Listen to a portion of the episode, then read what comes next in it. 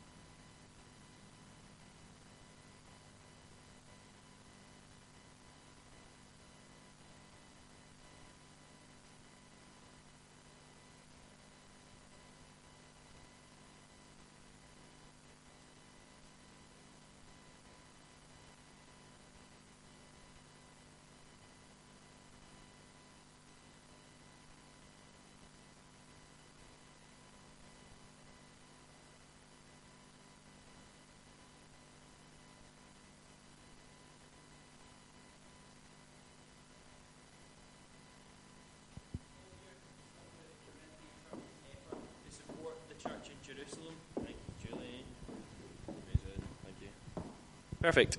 We're back. Great.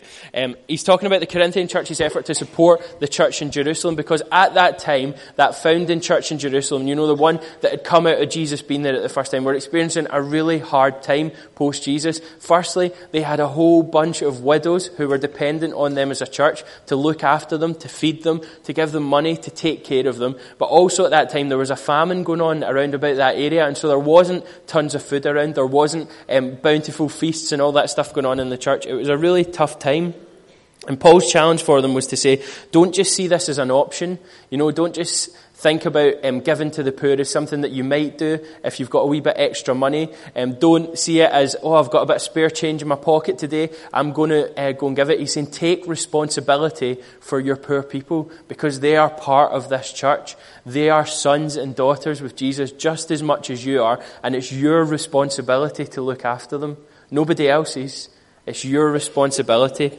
And when he's talking about looking after the poor, he kind of breaks it down into three sort of separate instructions. And the first is this, think about the poor first.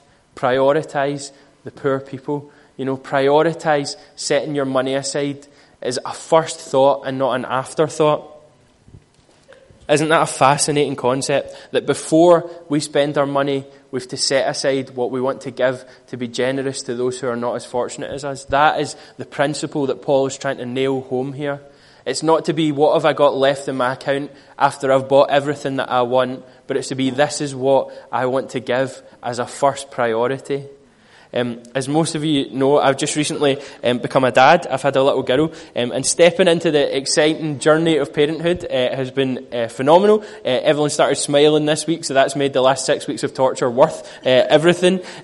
Although it appears she only smiles at inappropriate rap songs, which is not so good. We're going to have to try and teach her another way of doing that. But it's been great, and there's been loads of things that I've learned, and I've had to take a lot of responsibility, and I've had to learn a lot of things. And one thing that I've had to learn is that in order for me to be effective as a parent, I have to put Evelyn first and I have to put Sarah first. One of the habits that Evelyn has picked up is that she wakes up at 3:30 in the morning, every single morning, and is absolutely certain that it's daytime at that point, and will not go back to sleep until 6 in the morning. She just, it doesn't matter what we do, how well we rock her, what music we play, how much hairdryer we play in the background, she will only stay awake until 6 a.m.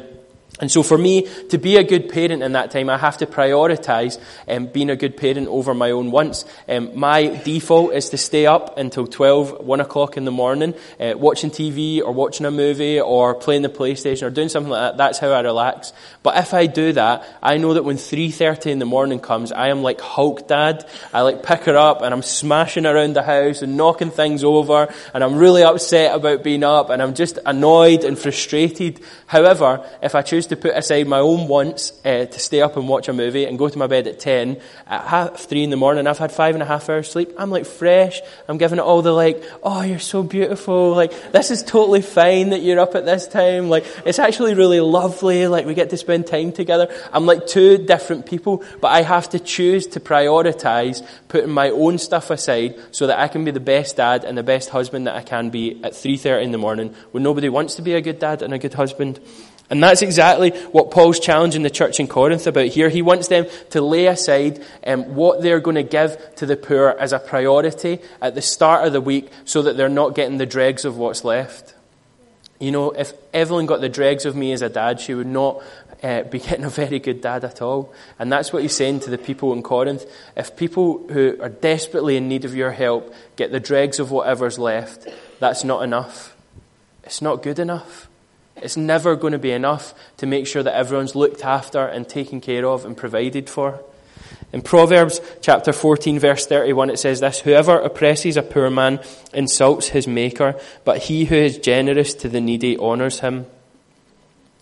He who is generous to the needy honors him. We literally bring honor to the Father when we choose to go above and beyond for the poor.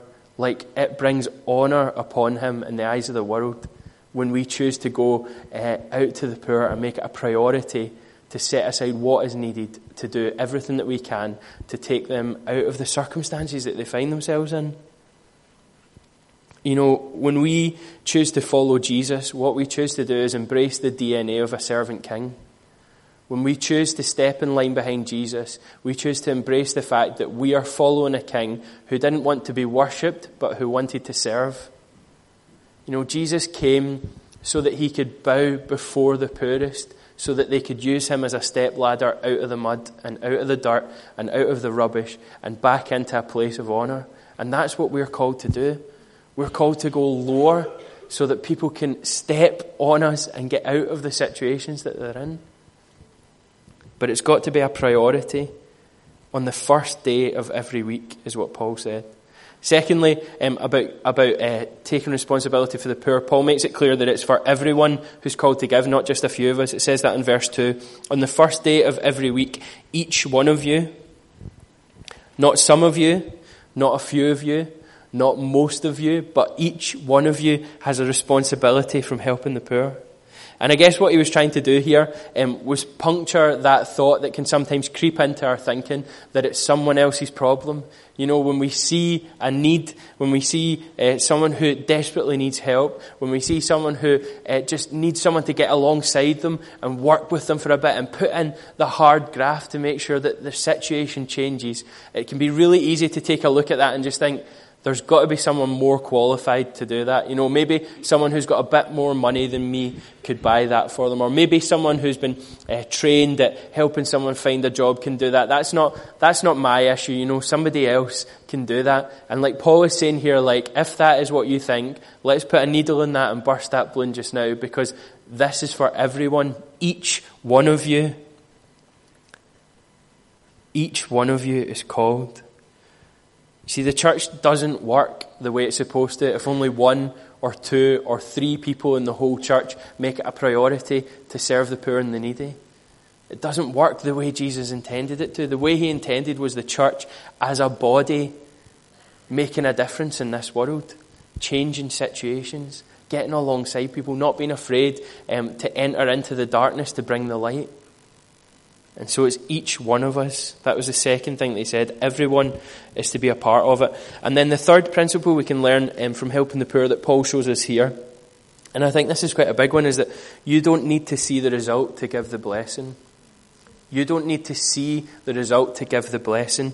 It can be really easy to give not based on what is needed, but based on what we need, can't it? You know, when we give something away, it's really nice when we give money away to think, oh, that's really nice. You know, I've bought a cup of coffee for that person. I can see that they've got a bit of warmth from it. I can see that that's made a difference, so that's great. I'll do that. Or when we give some money that we can see the results from, we like to see that we've got results, don't we? Because it gives us like a warm, fuzzy feeling inside. It's nice. It hits a wee sort of tick box for us. You know, I've done my bit this week. I've seen it happen. And that's fine. I can tick it off. But what Paul was saying here to the church in Corinth is you don't need to see the results to give the blessing. He says that in verse 3. When I arrive, I'll give letters of introduction to the men you approve, and you can send them with your gift to Jerusalem.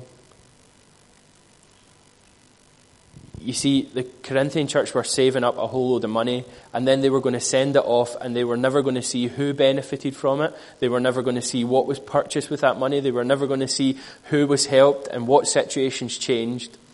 But they were still called to give.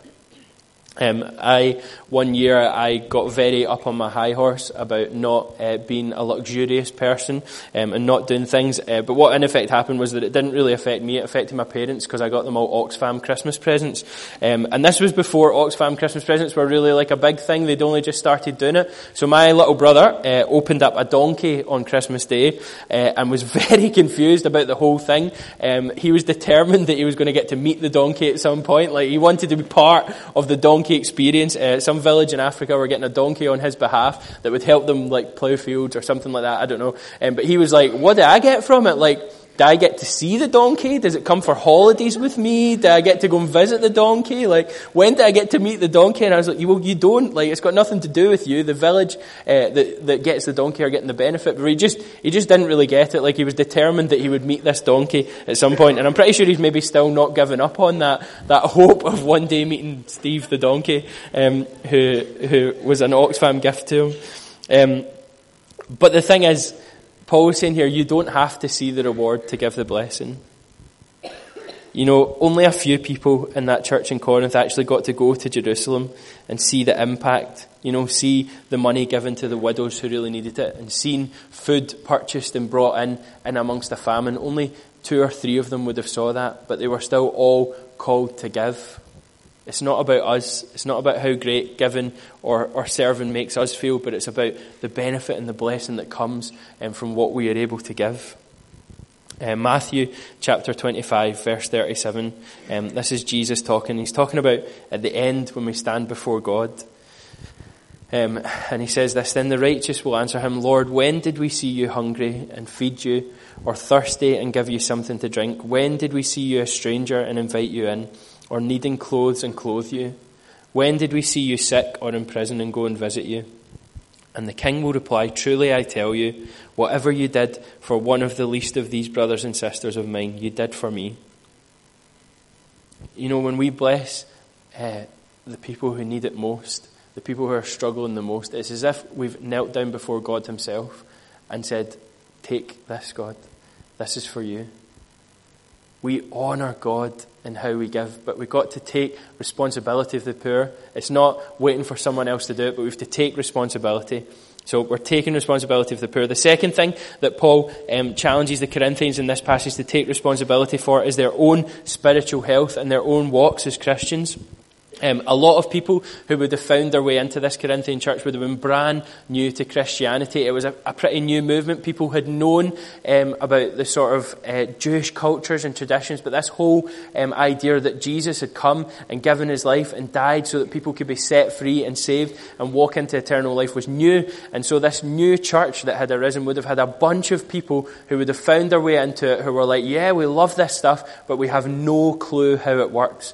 We have no clue. What are we supposed to do? What does it mean to be a follower of Jesus? And so Paul is giving them a bit of a challenge here to take responsibility for their own spiritual walks, to be in it, so to make sure that Corinthian church was in as good a shape as possible for being the light of the world that they were called to be. In verse 13 it says, "Be on your guard, stand firm in the faith, be courageous and be strong, do everything in love." And I like those because they're like commands given out by an army general, aren't they? Preparing the troops for battle. You know, be on guard. What he's saying there is watch for danger. Know the land around about you. Know what you're dealing with. So when challenges come, you're not taken by surprise. It doesn't catch you off guard. You're not totally taken out of the game by accident. You're ready for whatever's coming. Be on guard. Secondly, stand firm. You know, when the first challenges come, don't run away. Don't give up. Don't just set it all down because things get hard. He wants them to know that life as a Christian is going to be hard for them, you know. And he knows that more than most. He was a persecutor of Christians, but then he became a persecuted Christian himself. He knew both sides of that story. He knew it was going to be hard. So he says, stand firm. Don't run from troubles and dangers, but face them head on. Thirdly, be brave. Don't be afraid to take part in the battle. You know, sometimes we have to battle for our faith. Sometimes things come and challenge the faith that we have. And it's okay to battle for our faith, to stand firm and fight. And then the last thing was be strong. You know, when the battle arrives on the doorstep, use all the strength that you have so you're not overcome by the enemy. Use everything that you have to make sure that you don't go down. And what Paul's doing here is basically like trying to give the idiot's guide to not falling away from faith for these new Corinthian Christians. They're like the kind of behaviours that will keep them on track throughout their whole lives and keep them following Jesus, even when it would be really easy to pull away and to give up and to sit down and just say, you know what, this was easier when I wasn't a Christian. You know, I'm going to go back to what I was doing before because this is tough. And he's saying, stick at it. Keep going. Fight for this because it's worth it. When I was younger, my friends and I, we used to absolutely love cycling, and we used to absolutely love challenging each other to do stunts. Was anyone else like well into like their BMX stunts and stuff like that when they were younger? So we used to love that. Like we would go big on it, and we used to campaign for a skate park to get opened up so that we could like have some BMX ramps and stuff like that. And nobody would ever listen to us. We told our teacher, I don't know who you go to when you're 11. Basically, our teacher got the brunt of our campaign, and she was having none of it. So instead of just giving up and sitting down and being like, oh no, this is never going to happen, we took things into our own hands and we decided we'd build our own ramp. It looked something akin to this by the time that we finished. We basically gathered up a whole load of spare wood from around our community. Then my mate stole a hammer and nails from his dad, and we just hammered and nailed a whole bunch of wood together in a vaguely ramp shape. And then we did, as all good businessmen do, to determine who got the first jump. We played a game of Eeny, Meeny, Miny, Moe, of which I was the victor and got the first jump on the ramp. And I was absolutely desperate. Like, I didn't want to be cautious. I didn't want the first jump to be a rubbish jump on the ramp. So I was like, I am going for this. So like, I cycled towards this ramp at full speed ahead. Like, I couldn't have cycled faster if I tried. And the moment my wheel hit the ramp, the whole thing just collapsed underneath my bike. And I hit a bit of wood and went flying over my handlebars and just ended up with a whole load of cuts and bruises. The point being, we didn't sit around and wait for someone else to build a skate park for us. We just said, you know what? We're going to do this. Like, I want this. Like, I really want to be able to jump my BMX off of a ramp. And so I'm going to build one myself. And that's what Paul is challenging the Corinthians to do here. He's saying, don't wait for someone else to come and bolster your faith for you. You have everything you need to take hold of your spiritual health and do it well. Because the temptation would have been to wait for the next preacher to turn up and say, you know what, this is what it means to be a Christian. I'm going to give you a whole load of good teaching, and then you can soak that up for a wee while, and then you live off that for a bit, and you pick away at it, you chew over a little bit, and then you run out a couple of weeks' time, you're like, oh, like, I can't even remember what that guy said anymore. Did he tell me to pray? Was it to work? What was he supposed to be doing? And so you wait until someone else turns up with a big spoon of Christian stuff and says, here you go, here's some more, have this. And then you chew over that for a little while. And he was saying, please do not be a church that does that. Please don't wait for someone else to take care of your faith for you. Take responsibility for your own spiritual health and be determined in it. Take responsibility for your own spiritual health. See, we live in a world today, don't we, where there's so many things that would look to distract us from intimacy with Jesus. You know, there's the television that so often sits on for hours on end as we just stare numbly at it, waiting for something to happen. There's work. You know, we're supposed to work 37 hours a week, but I would imagine that very few of us actually work 37 hours a week because there's always something else to do. There's always another deadline that has to be met or a box that has to be ticked. And even church, you know, some of us serve to the point in church where we serve too much. And in serving in church, we lose the intimacy that we have with Jesus because we're not spending time with him alone. And Paul's just like, get to know Jesus. Spend time with him every day. Involve him in everything that you're doing. You know, go out in the morning, go out with Jesus. When you pick up a book, pick up the Bible and get to know Jesus. When you're singing, sing songs of worship to God. Know him intimately. Take responsibility for your own faith journey. Take responsibility for your own spiritual health.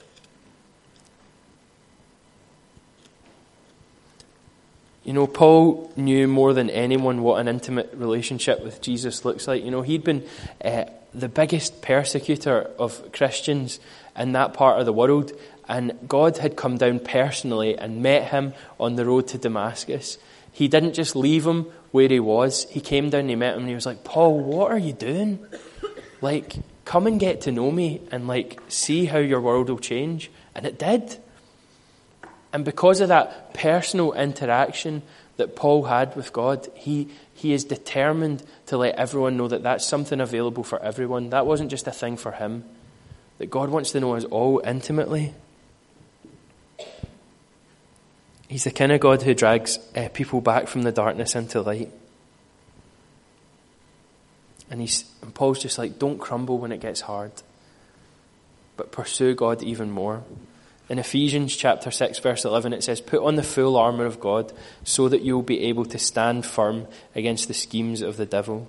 And then again in 1 Peter chapter 5, verse 9, it says, but resist him firm in your faith, knowing that the same experiences of suffering are being accomplished by your brethren who are in the world.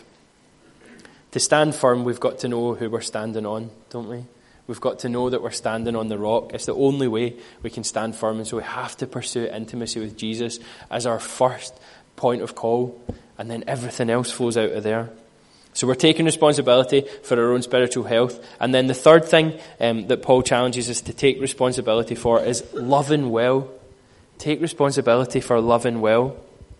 He kind of backs away from this fighting army talk one moment and then brings us back to love. And love's been kind of a thread that's trailed its way through this whole book. There's mentions of it in every chapter where he talks about how we love demonstrates how God loves us, and how we love each other is like a symbol of Christ and his love for the church. And he talks about love a lot, and he, of course, that's how he ends this chapter. He brings it all back to love. I don't know if you've ever bought an item of clothing that you've loved. It's been like your favourite item of clothing. You know, you get a pair of jeans and they're just like, they're perfect. Like, and you don't ever want to wear any other pair of jeans, so much so that you would wash the pair of jeans one night and have them on the radiator so that you can wear them the next day again. Have you ever had an item of clothing like that that you just absolutely love? But inevitably what happens in the end is that something starts coming away on it, doesn't it? There's always a wee bit of thread that just comes away, and you see it at the start and you're not overly concerned about it. You're frustrated because it's your favourite item of clothing, but you're like, this is okay. But then as time goes on, the thread comes away a little bit more, and then a little tear starts to appear. And then as you continue to wear them, the tear becomes a bigger gash until you cannot wear them anymore. They stop being your favourite item of clothing, and then it ends up on the scrap heap, doesn't it? You never wear it again after that. It's gone. It's gone to the clothing scrap heap in the sky. I don't know. Recycling point, is that what you would call it? The bin. And you just, it's ruined, isn't it? As soon as the stitching starts to come away, as soon as it comes out, it's ruined. And that's what Paul's saying about the church and about love. Love is like the stitching that holds the church together. It's that thread that weaves its way through everything the church does and keeps the whole thing tight and together and working and functioning as it should. And the moment that love goes, the moment that love starts coming out of the church, it's like those little stitches start to just come away until there's holes and gaps and things fall apart and the church doesn't work the way it's supposed to anymore. Verse 14, he says, do everything in love. And then he goes on to mention a bunch of folk, doesn't he? He talks about Stephanas, who was one of the first converts in Achaia. And he says, like, I urge you to submit to those guys because they're great guys. And then he talks about Priscilla and Aquila. And he's saying about those guys as well. He's like, I love those guys. Like, they're so good. Like, you really need to listen to them. Like, they've been amazing. Like, he really bigs these people up. And Paul wants to make it absolutely certain that he leaves the church in Corinth in no doubt that love is absolutely crucial. That's why he mentions these guys. They're not random guys that they're mentioning, but the first guy, Stephanas, was very likely not a supporter of Paul. In verse 16, when he says that I urge you to submit to them, that would have been a pointless phrase for him to make. He would have just been as well saying, you should submit to me, like, just listen to what I'm saying. It would be like him writing a letter saying, you know, I'm the king, just listen to my instructions. But that wasn't what he was saying. The commentators kind of agree that Stephanas was likely to be not a supporter of Paul. And so he, by saying that, you know, he got on with him and telling people to submit to him, what he was saying there was like, I love him, even though I don't agree with him on everything, like, he's still a great guy and you should listen to him because he's pursuing God. And then with Priscilla and Aquila, they were like new Jewish Christians, so they would have held different views from Paul again. There would have been things that they weren't certain about. And he was saying again about them, like, I've spent some time with these guys and they're good guys. You know, we don't see eye to eye on everything, but they are really quality guys. And I really urge you to listen to them and hear what they've got to say. And he's very intentional about saying, I love these people and I love these people. I love the church. I love the church in Corinth and I want you guys to succeed, because he knows that love is the thing that binds it all together. He wants them to see love in action, not just chat about love, but actually where the flesh of love meets the bones of the everyday church.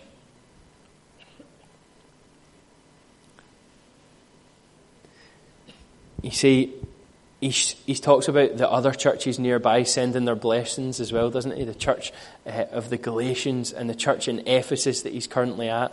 And he's shown them, like, you guys are part of a bigger thing than just what's going on in the room that you're meeting in. He's saying, like, you're part of this great tapestry of growing Christian believers that's going on around the world. But the crucial thing that makes this continue to grow, that makes people see God's love for them and amongst it all, is if the church loves each other and we love each other and we make love a priority.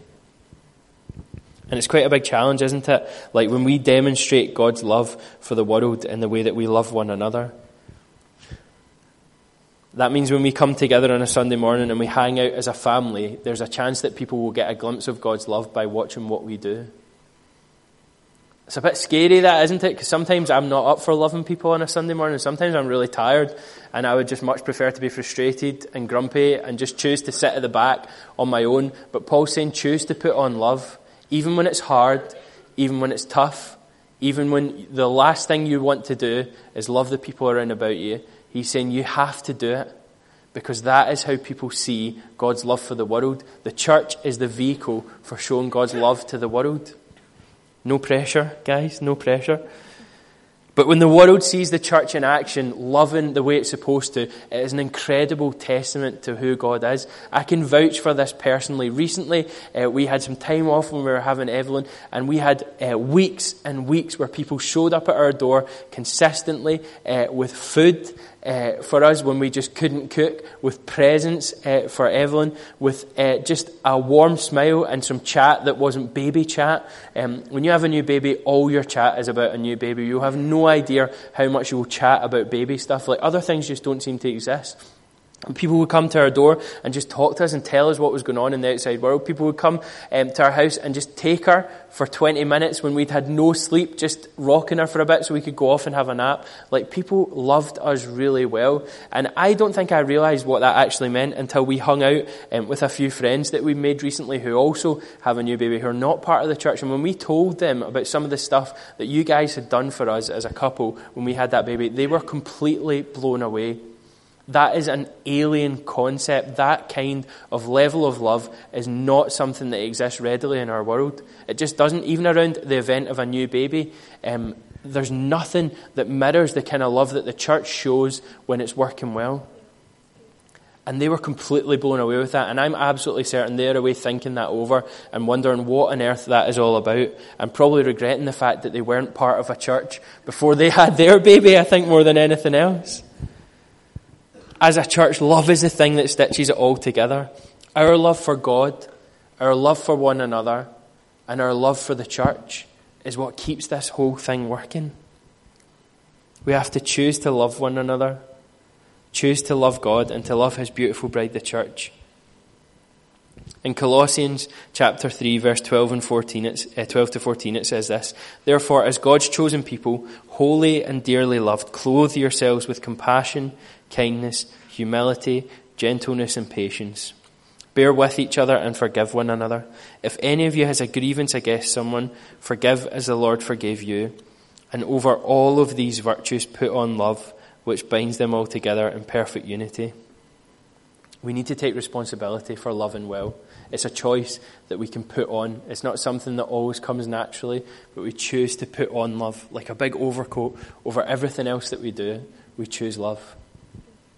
Why don't we stand together?